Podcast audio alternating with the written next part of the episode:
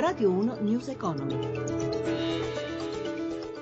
Buon pomeriggio Dan Trebbi a Piazza Affari Brilla Eni più 1,7% dopo la presentazione del piano industriale che prevede un taglio dei costi da 6 miliardi per il quadriennio 2016-2019 per fronteggiare il crollo dei prezzi del barile. Il piano è stato illustrato oggi dall'amministratore delegato Claudio Descalzi alla City di Londra. Roberto Pippan lo ha intervistato. Quale strategia intendete adottare? Cosa ha detto alla City perché Eni rimanga appetibile per gli investitori internazionali? Con prezzi così bassi su quali noi non possiamo fare niente e con un gap così importante, una distanza così importante fra la caduta del petrolio che è del 70% e la caduta dei costi per sviluppare l'attività prefruttifera che è stata solo del 25% in media, quello che una società deve fare è lavorare sui costi perché sui prezzi possiamo fare poco. La struttura costi parliamo dell'Angola, parliamo dell'Egitto, parliamo del Congo, del Mare del Nord. Siamo riusciti ad abbassare i costi tecnici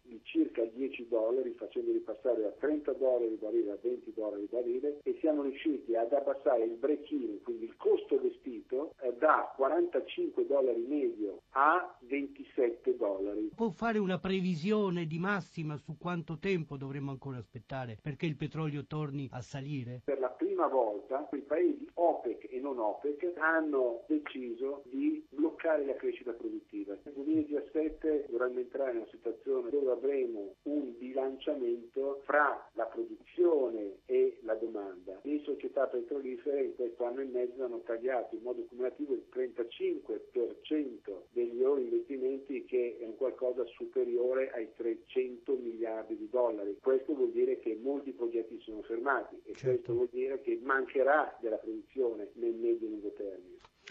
L'economia italiana è in ripresa, ma ci sono ancora criticità che frenano la crescita, in particolare al sud, dice Confcommercio che ha presentato questa mattina a Cernobbio i risultati del rapporto sulle economie territoriali.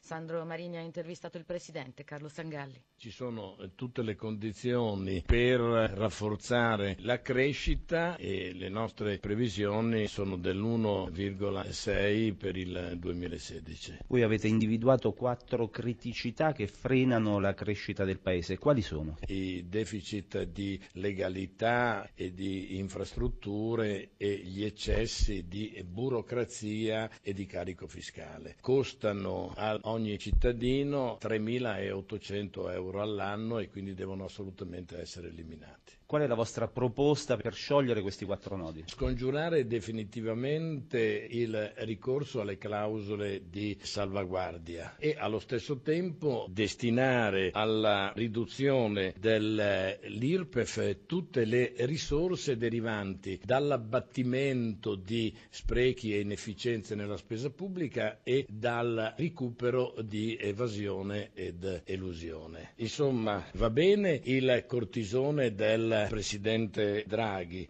e meno male che c'è, ma abbiamo bisogno di terapie specifiche che dipendono soltanto da noi. E ora veniamo alla chiusura dei mercati europei con Paolo Gila in diretta da Milano. Paolo, abbiamo perso il collegamento, vi aggiorniamo noi. Allora Milano si ferma più 0,02%, Francoforte più 0,59%, Parigi più 0,44%, Londra l'unica negativa meno 0,19%.